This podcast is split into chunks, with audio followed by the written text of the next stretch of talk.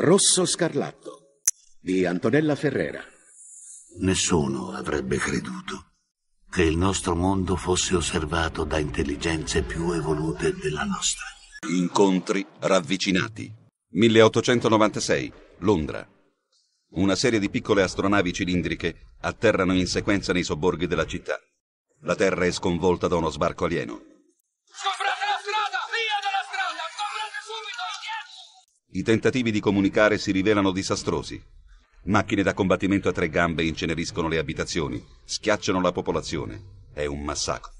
In meno di tre settimane l'umanità è sull'orlo dell'estinzione, le riserve naturali del pianeta esaurite. È in un romanzo di fine Ottocento che si ipotizza per la prima volta un attacco alieno, un'invasione ostile finalizzata alla distruzione del genere umano. Nella Guerra dei Mondi di Herbert George Wells, i marziani distruggono le città e annientano quasi per intero la popolazione del pianeta, ma si rivelano sensibili alle malattie terrestri per le quali non hanno agenti immunitari e quindi muoiono. Quello sui marziani, gli extraterrestri per antonomasia, è un genere che viene ripreso per tutto il XX secolo, creando a volte paure e timori. Signore e signori, vogliate scusare per l'interruzione del nostro programma di musica. Sul pianeta Marte sono state rilevate alcune esplosioni di gas incandescente che si sono succedute a intervalli regolari. Si tratta di idrogeno che si sta avvicinando verso la Terra a enorme velocità. Signore e signori, è la cosa più terribile alla quale abbiamo mai assistito. Ecco, adesso posso vedere il corpo intero. Gli occhi sono neri e brillano come quelli di un serpente. Dallo specchio si sprigiona un raggio di luce che si dirige verso gli uomini che avanzano. Li ha colpiti! Santo Dio, li ha incendiati! Bruciano come torce! Divoratori di mondi provenienti dallo spazio profondo, pronti a schiavizzare e ad asservire l'umanità. Nel 1938 un falso notiziario annuncia uno sbarco alieno negli Stati Uniti e getta nel panico milioni di ascoltatori. Settant'anni dopo la trasmissione della BBC, il panico, l'incertezza e in fondo la consapevolezza di non essere soli nell'universo sono rimasti identici. Gli avvistamenti di UFO sono migliaia e aumentano ogni anno. Le abductions, cioè i rapimenti alieni o presunti tali, ormai non sono più una novità, così come gli incontri ravvicinati di un qualche tipo. Incontri ravvicinati del primo, secondo, terzo e quarto tipo. Il contatto è già cominciato. Avvistamenti di oggetti volanti non identificati, rapimenti alieni, cerchi nel grano e segnali radio dallo spazio. Dalla fine del XIX secolo ad oggi, gli avvistamenti di UFO sono stati migliaia, in Europa, America, Asia, Oceania. Per alcuni sono i segni inequivocabili della presenza sulla Terra di visitatori extraterrestri, per altri fenomeni naturali inspiegabili che nulla hanno a che fare con una civiltà aliena. Sebastiano Di Gennaro, direttore del centro ufologico USAC. Vogliamo ricordare quali sono i tipi di incontro ravvicinato? Allen Hynek ha catalogato tutti gli avvistamenti UFO in, eh, in, alcune classi. C'è l'avvistamento di dischi volanti che riflettono la luce del Sole e quindi sono mh, prettamente metallici, eh, color argento piombo. Questi sono denominati con la sigla dischi diurni DN. Poi ci sono le luci notturne che appaiono come luci, ma in effetti sono chiarori dovuti a emissioni energetiche da parte degli UFO e quindi sono definite come LN luci notturne. Poi ci sono gli avvistamenti radar visuali e lì e non si scherza perché se i radar avvertono qualcosa, avvistano qualcosa di valido, chiaramente è una prova scientifica. Poi abbiamo gli avvistamenti di incontri ravvicinati di primo, secondo, terzo, quarto tipo. Gli avvistamenti di incontri ravvicinati di primo tipo riguardano l'avvistamento dell'oggetto da parte del testimone non oltre i 150-200 metri, però l'oggetto non ha nessuna influenza né sul testimone né sull'ambiente che lo circonda, mentre gli incontri ravvicinati di secondo tipo sono uguali a quelli di primo tipo, solo che stavolta l'oggetto, l'UFO, agisce sul testimone in tante maniere. eh, provocando ustioni oppure mettendo radioattività e agisce anche, eh, producendo cefalee, agisce anche sull'ambiente che circonda il testimone o addirittura può agire anche sugli animali. Mentre gli incontri ravvicinati di terzo tipo è l'evidenza dell'alieno, cioè praticamente il disco volante a terra ed esce fuori l'alieno, quindi il testimone si trova di fronte al, ehm, al pilota di questo velivolo. Poi abbiamo quelli di, eh, di, incontri ravvicinati del quarto tipo, che il contatto ma proprio da vicino perché Antonio Villas Boas, un contadino brasiliano, fu rapito e portato all'interno del velivolo e fu fatto, una volta cosparse le sue parti del corpo di una crema particolare, fu fatto, diciamo, accoppiare con una aliena. 1899, Colorado Springs, Stati Uniti. Il fisico Nikola Tesla conduce i suoi esperimenti sulle alte tensioni e le alte frequenze. Lo scienziato indaga anche sull'elettricità atmosferica, osservando i segnali dei fulmini catturati con i suoi ricevitori. Ma non è tutto. Con il suo telescopio registra alcune tracce di segnali radio extraterrestri. Non potrò mai dimenticare la sensazione che ebbi quando capii di essere stato spettatore di qualcosa che avrebbe probabilmente avuto incalcolabili conseguenze sull'umanità.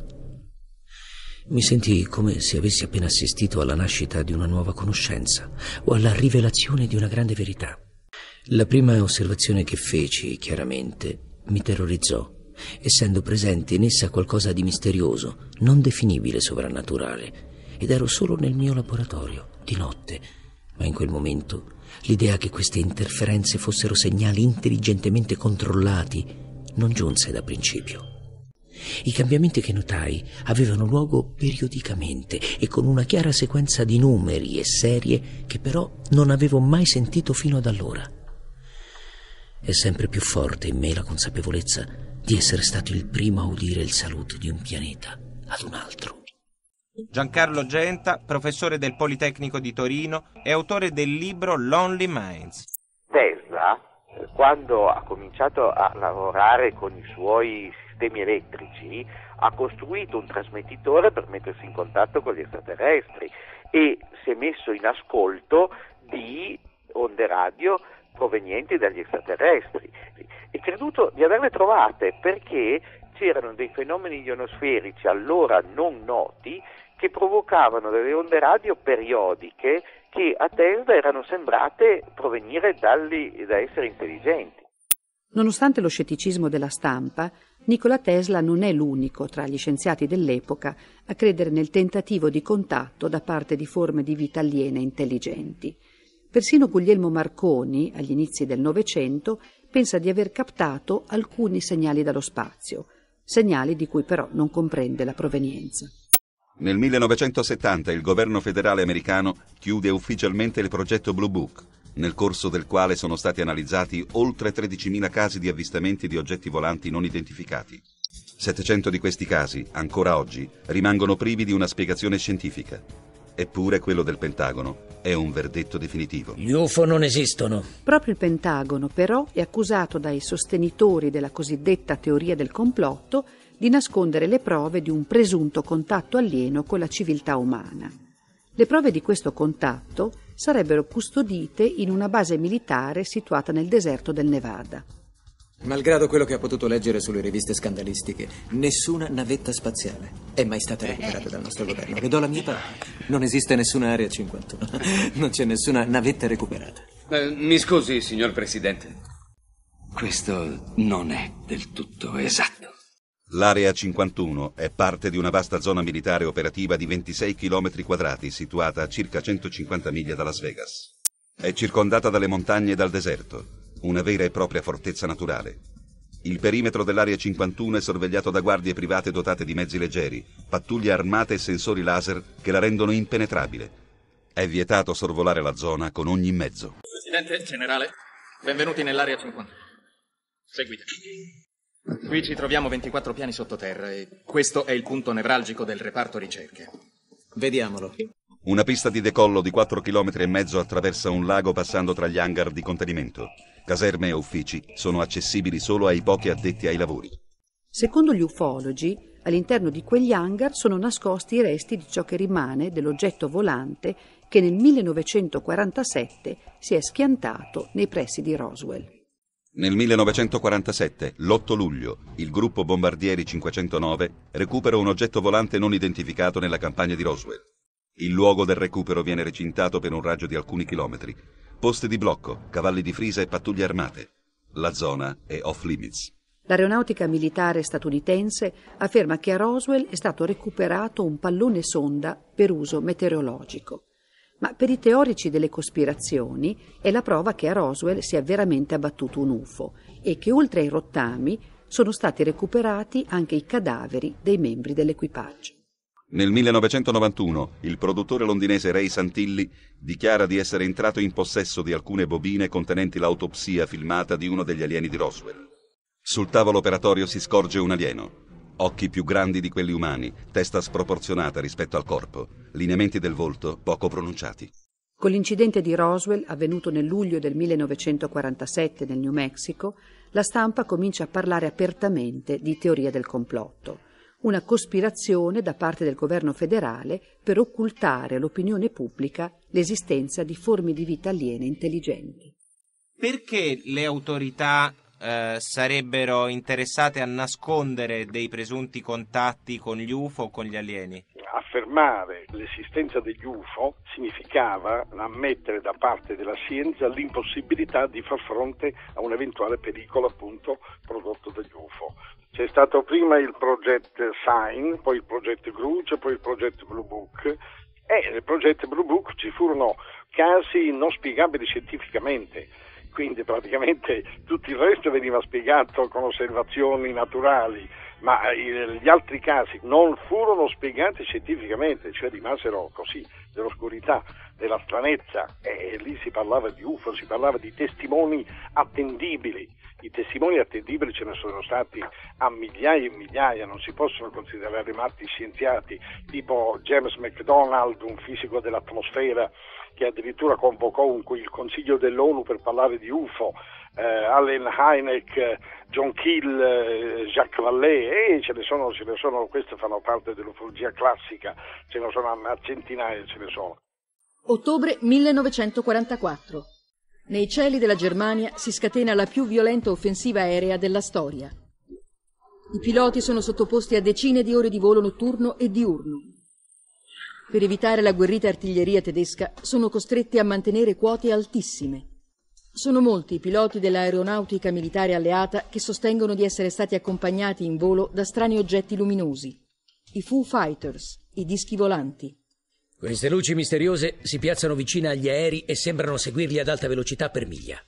Un pilota ha detto che un Foo Fighter in forma di palla di fuoco rossa all'estremità delle ali è rimasto con lui in una picchiata a 360 miglia all'ora. Poi la palla è svanita nel cielo. Prima furono i razzi fantasma, dei rumori che sentivano per tutta la penisola scandinava e molti aerei svedesi addirittura vennero abbattuti, non si sapeva che cosa fossero.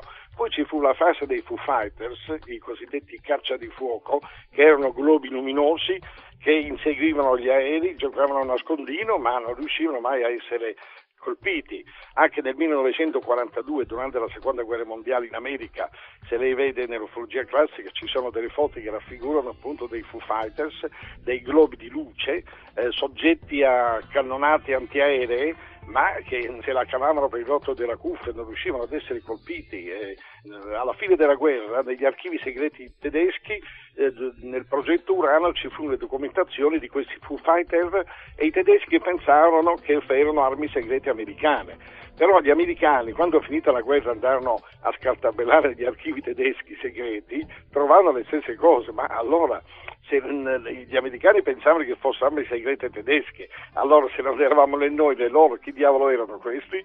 Tuttora se ne, se ne vedono ancora di globi luminosi, anche in Italia si vedono le cosiddette um, flottiglias, che sono centinaia e centinaia di globi luminosi in aria sono stati fotografati. A tre anni dalla fine della guerra e ad uno di distanza dall'incidente di Roswell, sono ancora una volta i Top Gun americani a imbattersi in un incontro ravvicinato del terzo tipo. 7 gennaio 1948. Madisonville, Kentucky.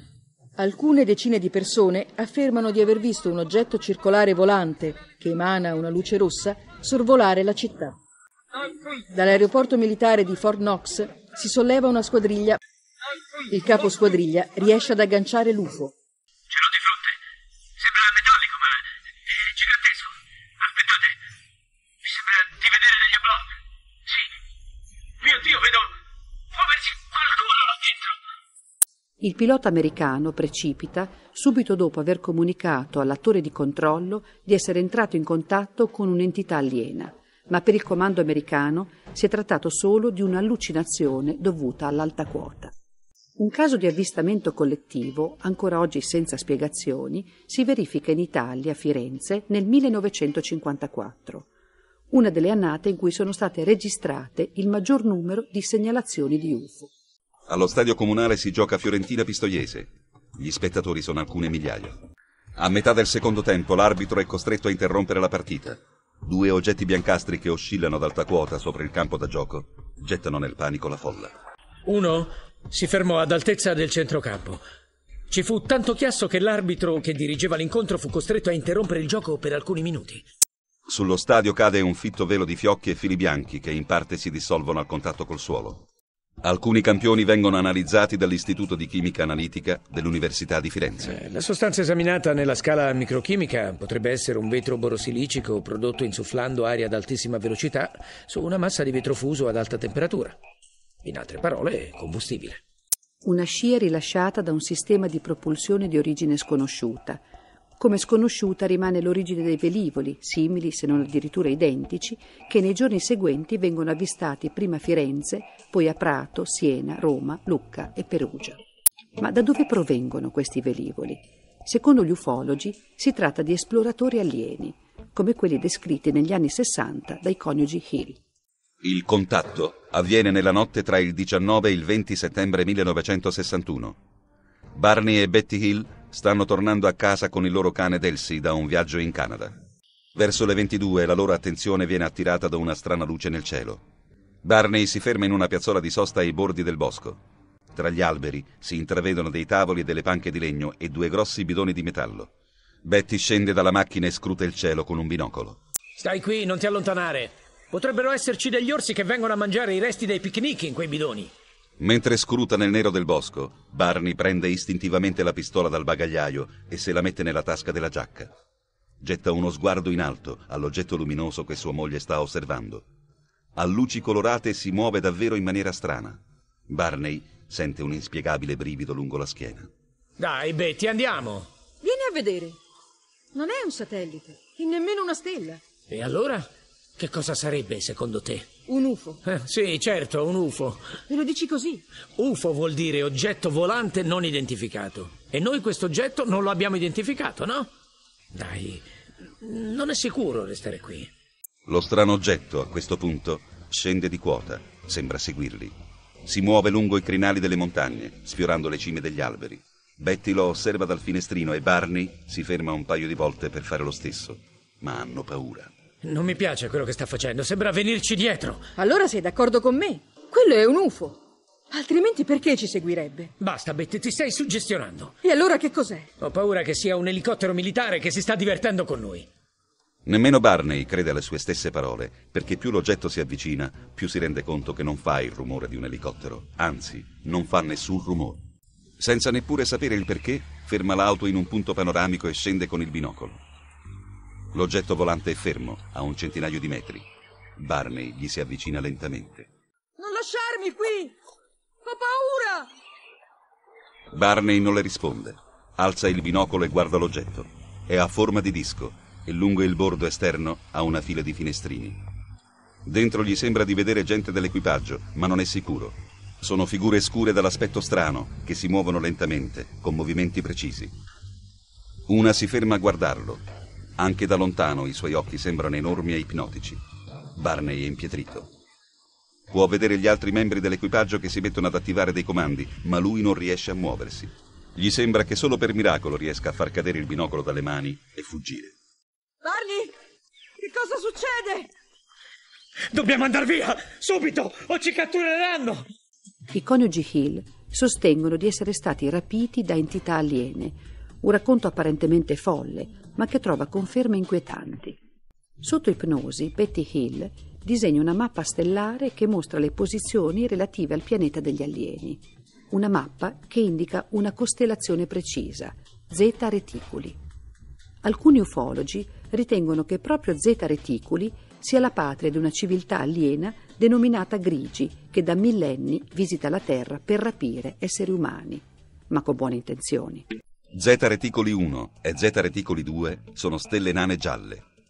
Due stelle più antiche del Sole, 8 miliardi di anni, ruotano attorno a un centro di gravità comune. Una distanza di 9.000 anni luce dalla Terra, un viaggio immenso.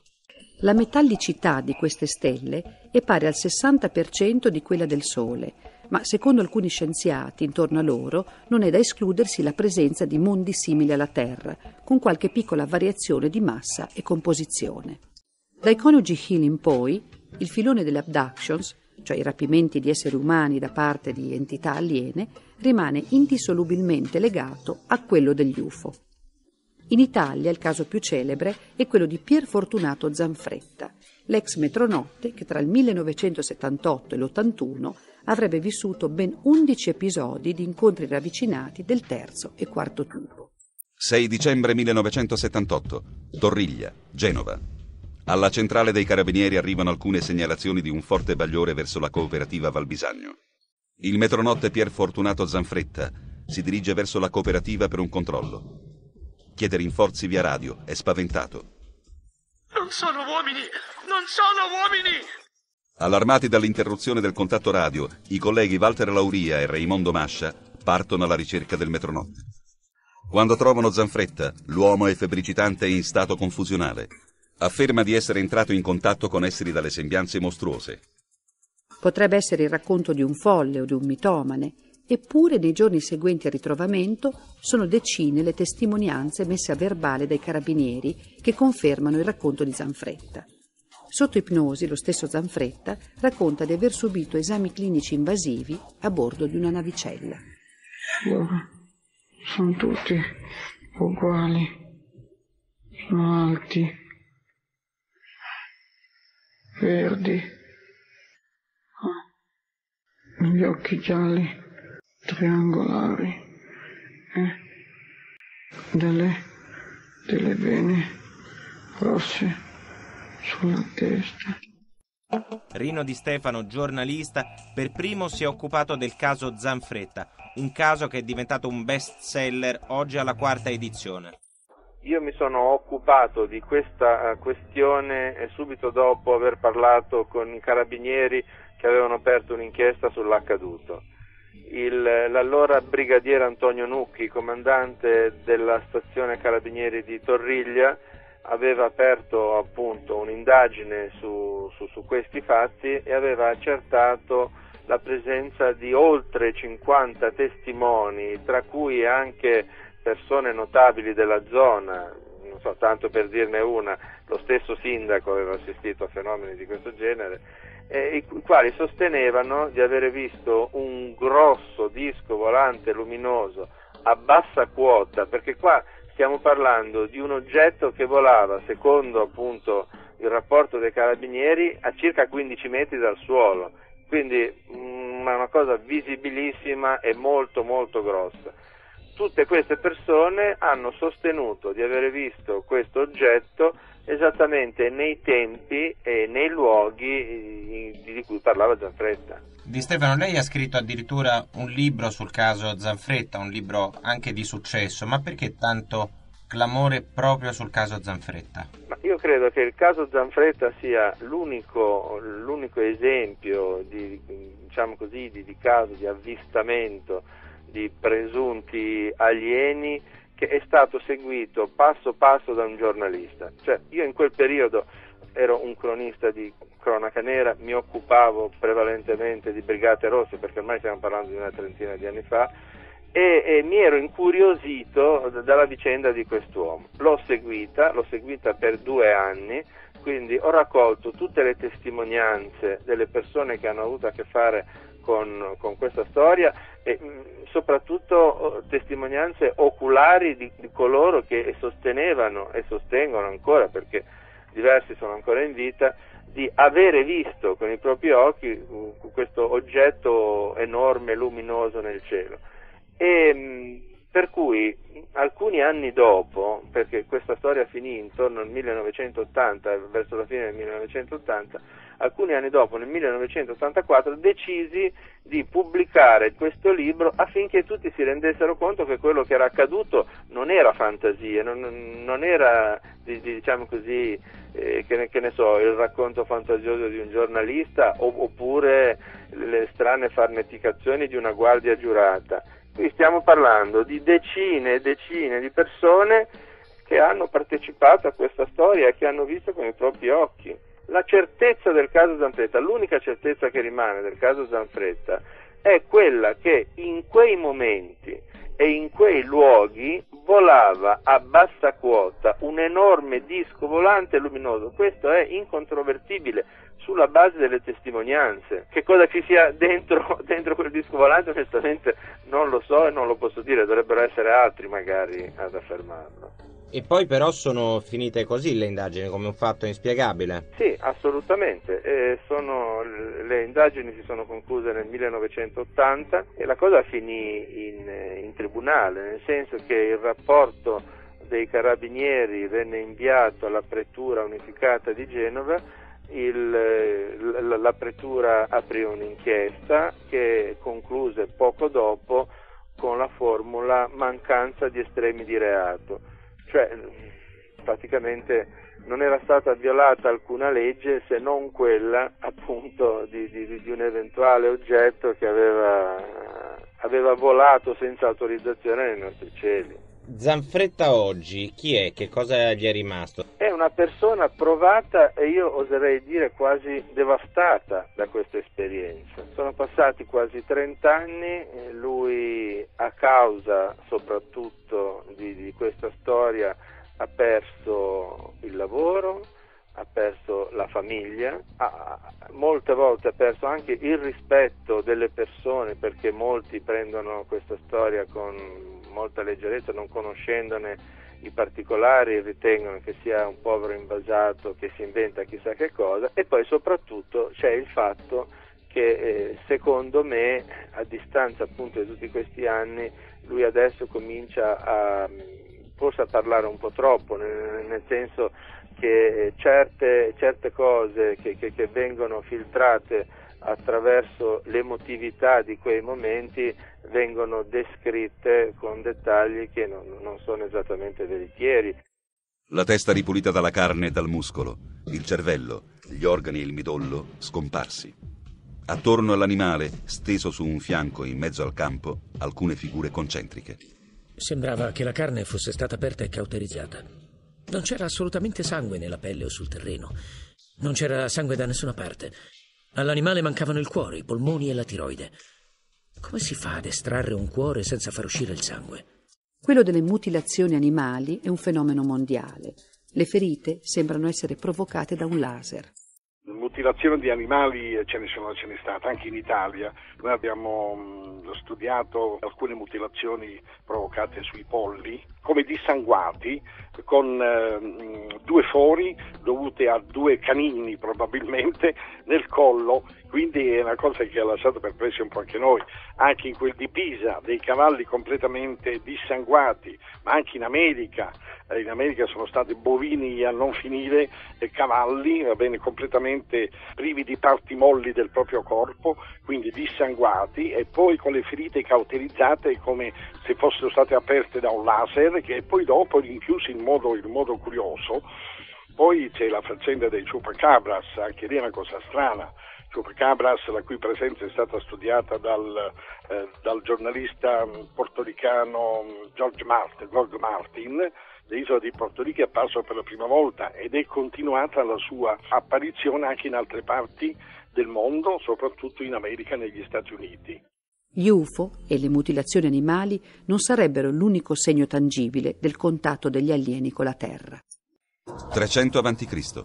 Nel deserto di Nazca, gli indios tracciano delle immense linee, serpenti alati, ragni stilizzati, cerchi concentrici. Attendono il ritorno di Viracoce, creatore dell'universo e dell'uomo, maestro del fuoco e delle arti. L'unico in grado di interpretare quei segni dal cielo che tracciano la rotta per il ritorno. Il primo ad accorgersi per caso dei giganteschi disegni tracciati dai Nazca più di duemila anni fa, è stato il pilota di una compagnia di linea. Ma perché una civiltà così antica avrebbe composto quei segni impressionanti che potevano essere letti solamente dal cielo o dalle stelle? C'è anche chi ha messo in relazione i giganteschi disegni tracciati da Inazca con delle vere e proprie mappe stellari. Beh sì, in effetti lì le piste di Nazca che sono costituite da una settantina di chilometri di linee rette e da numerosi animali sacri a quei tempi agli, agli aborigeni, quindi però mh, da qui a dire che quelle piste potessero servire per atterraggi UFO, l'UFO non ha bisogno praticamente di, di atterrare, di avere delle piste di atterraggio per atterrare con i nostri aerei, quindi si pensa che potesse essere un calendario astronomico dei Mai a quei tempi. È ancora tutto sconosciuto riguardo le piste di Nazca, non sappiamo chi le ha costruite, eccetto che si vedono solo dall'alto, chi le ha costruite e a che cosa potessero servire. È ancora un mistero. Alcuni osservatori hanno visto quei giganteschi pittogrammi come gli antesignani dei crop circle, i cerchi nel grano apparsi un po' ovunque sul pianeta e interpretati da molti come un tentativo di comunicazione da parte di qualche civiltà aliena. In principio, i crop circle sono semplici cerchi di varie dimensioni, poi diventano sempre più elaborati e complessi.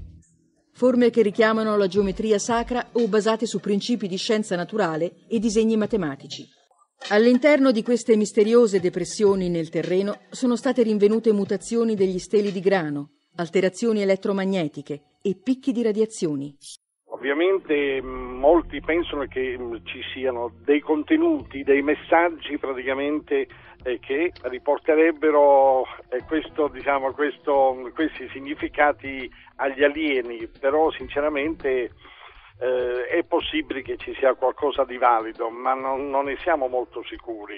Una cosa è certa però, che questi crop circle non sono, non sono opera del, dell'uomo e quindi noi abbiamo visto delle sfere luminose addirittura eh, formarle in un attimo, in pochi secondi, aerei militari che sono passati in zona ehm, non hanno notato nulla nei campi di grano, ripassando dopo alcuni minuti c'erano già dei cerchi pronti, quindi non è assolutamente opera dell'uomo. Si tratta di una forma di eh, microonde con eh, eh, diciamo, alterazioni magnetiche che um, addirittura ci sono le spighe che sono non spezzate ma piegate e sono avvolte a spirale in un senso o nell'altro senso. Eh, I nodi di queste spighe sono allungati, questa è stata l'analisi più importante dal punto di vista chimico, poi ci sono delle cavità di espulsione attraverso cui fuoriesce l'acqua che cotta diciamo, dalle microonde, bolle e quindi aumentando di pressione fa esplodere diciamo, questi, queste cavità, questi, l'interno di queste spighe, per cui attraverso questi fori, dette cavità di espulsione, fuoriesce questo vapor d'acqua. Il tutto è dovuto alle microonde comunque. Dagli anni 70 in poi non sono isolati tentativi per cercare le prove dell'esistenza di forme di vita aliena. Il 16 novembre 1974 l'umanità lancia un segnale radio verso l'ammasso stellare M13, composto da oltre 100.000 stelle. Un messaggio attraverso lo spazio profondo, una bottiglia nell'universo. Una sequenza di impulsi contenente una breve descrizione della nostra posizione nel cosmo, della struttura del DNA e una rappresentazione stilizzata di un essere umano. Il messaggio arriverà a destinazione tra 23.000 anni. Intanto sulla Terra è in corso un progetto che coinvolge milioni di persone con l'ausilio di radiotelescopi per tentare di captare messaggi dallo spazio. Il progetto SETI. Giancarlo Genta, professore del Politecnico di Torino, direttore del Centro Italiano Studi SETI e autore del libro Lonely Minds.